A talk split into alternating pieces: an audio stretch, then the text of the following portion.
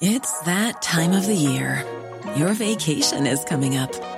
You can already hear the beach waves, feel the warm breeze, relax, and think about work.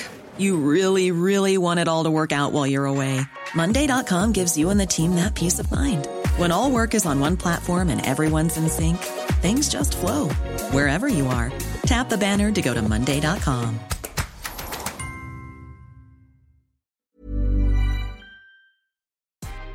Good morning. This is Brooke Howard with the Daily Beast. It's Monday, April 12th, and these are the top stories the Cheat Sheet team is watching right now.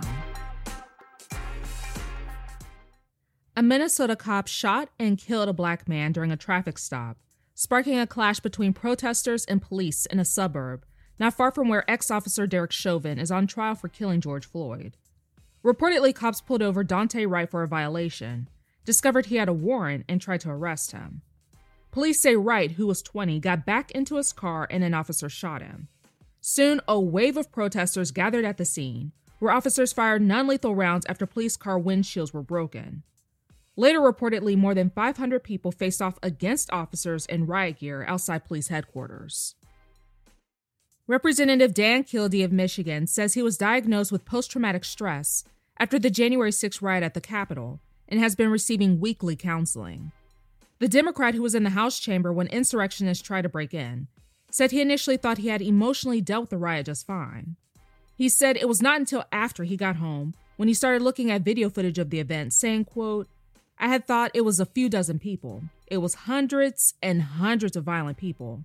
And that triggered an emotional, physical reaction. Huntington Beach police reportedly shut down a White Lives Matter rally on Sunday for unlawful assembly after large numbers of counter protesters showed up. Apparently, there appeared to be more counter protesters on the scene, many of them representing Black Lives Matter, than there were white supremacists. Officers reportedly arrested a handful of rally attendees for disturbing the peace and carrying knives or pepper spray, and a scuffle broke out involving a man holding a Trump 2020 flag. No serious injuries were reported. Israeli researchers believe the South African coronavirus variant may be able to partially break through the Pfizer COVID 19 vaccine. A study released Saturday included some 400 people who tested positive for COVID more than two weeks after receiving either their first or second dose, as well as an equal number of unvaccinated COVID patients. The scientists who performed the experiment cautioned that the sample size was small since the South African variant is uncommon in the country, and the research had not been peer reviewed. One of the researchers said they found, quote, a disproportionately higher rate of the South African variant among people vaccinated with a second dose compared to the unvaccinated group. This means that the South African variant is able, to some extent, to break through the vaccine's protection. However, she added that, quote, even if the South African variant does break through the vaccine's protection, it has not spread widely through the population. Cuba's first ever animal welfare law was issued on April 10th mandating fines for abuse but reportedly giving a green light to cockfights. The new rules, published by the Council of State, explain that the purpose of the decree is to bring about, quote, a harmonious relationship between human beings and other species, as an indispensable condition for the existence of all.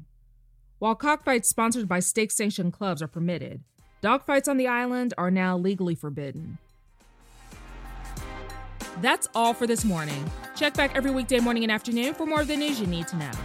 Find us wherever you listen to podcasts.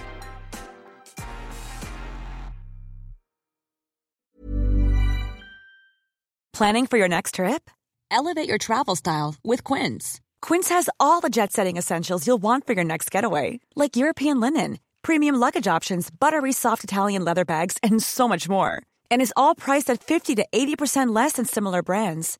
Plus, Quince only works with factories that use safe and ethical manufacturing practices. Pack your bags with high-quality essentials you'll be wearing for vacations to come with Quince. Go to quince.com slash pack for free shipping and 365-day returns.